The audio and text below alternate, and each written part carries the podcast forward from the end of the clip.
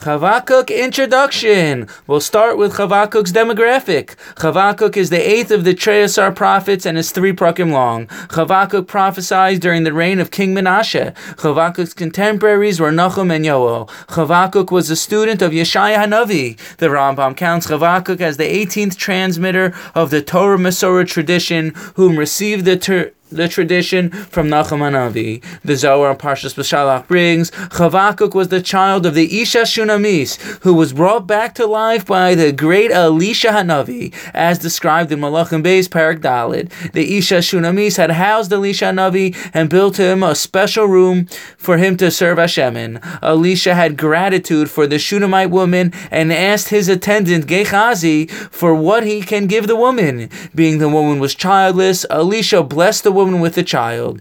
Being the town of Shunam was located in Ephraim, Chavakuk is positively identified from coming from Shevet Ephraim. The name Chavakuk. Elisha had said to the Isha Shunamis, Vayomer lemoed hazeh ke'es chaya at chovekes ben. At this time next year you will be chovekes, embrace a child. This is why his name is Chavakuk, from the word chovekes, meaning to embrace or a hug, because Chavakuk was to be hugged and embraced embraced by his mother, whom Elisha did a miracle for. Or perhaps you can say Chavakuk was to embrace his mission and go to back for Klal Yisrael. As we find in Perik Aleph, Chavakuk pleaded on behalf of the Jewish nation to Hashem, because it's the job of the true tzaddikim to find and search out the good in every Jew and pray for them, because every Jew is filled with mitzvahs like a pomegranate. The Ramat Wali explains how Pi Kabbalah, Chavakuk's soul initially came came from the Sitra de Nukva, the feminine side, and therefore had died.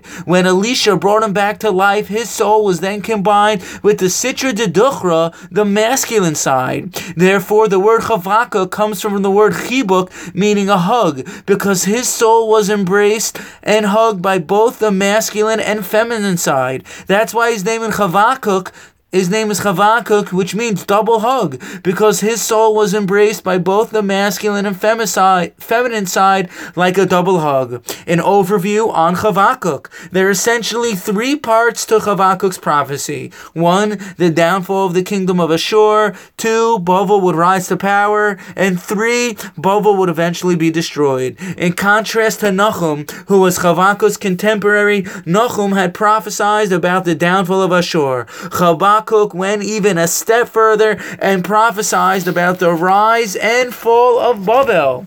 Just to put this in perspective, Nahum's prophecy may have seemed almost humorous to the people at his time because Ashur was the world power. Now Habakkuk came along and shared not only will Ashur not be the world power, but Babel will be the next world power and they will fall as well. Habakkuk was deeply bothered by the vision of the world being dominated by Babel, who frightened, who was fright, who frightened was frightening in and of itself. Therefore, Hashem consoled him with a vision of Bavel's downfall. Chavakuk in Chazal. The Mikraos Gedolos introduction brings Chavakuk was also a Gilgul of Adam Rishon. Chavakuk had lived an unusually long life and actually brought food to Daniel Hanavi when Daniel was placed in the lion's den. The Medrash Shocher Tov brings Chavakuk was bothered by the fact that Hananiah, Mishael, and Azariah were thrown into a furnace and saved while he witnessed while he witnessed Hananiah ben Chadron thrown into a furnace and burnt to death. Chavakuk had screamed out to Hashem, They are both pure tzaddikim. Why does one live and this one die? Hashem retorted and said, It does not doesn't it say that I am the God of faith? Chavakuk then related, Hashem, you're right. I mistakenly question your ways. The Gemara Makkas 24a, it was precisely Chavakuk who had the great ability to distill the Torah into one mitzvah. Ba Chavakuk v'amida malachas, shenemar tzadik b'munasa yichya. Chavakuk reduced the Torah to one principle of utmost importance, that tzaddik shall live with his faith.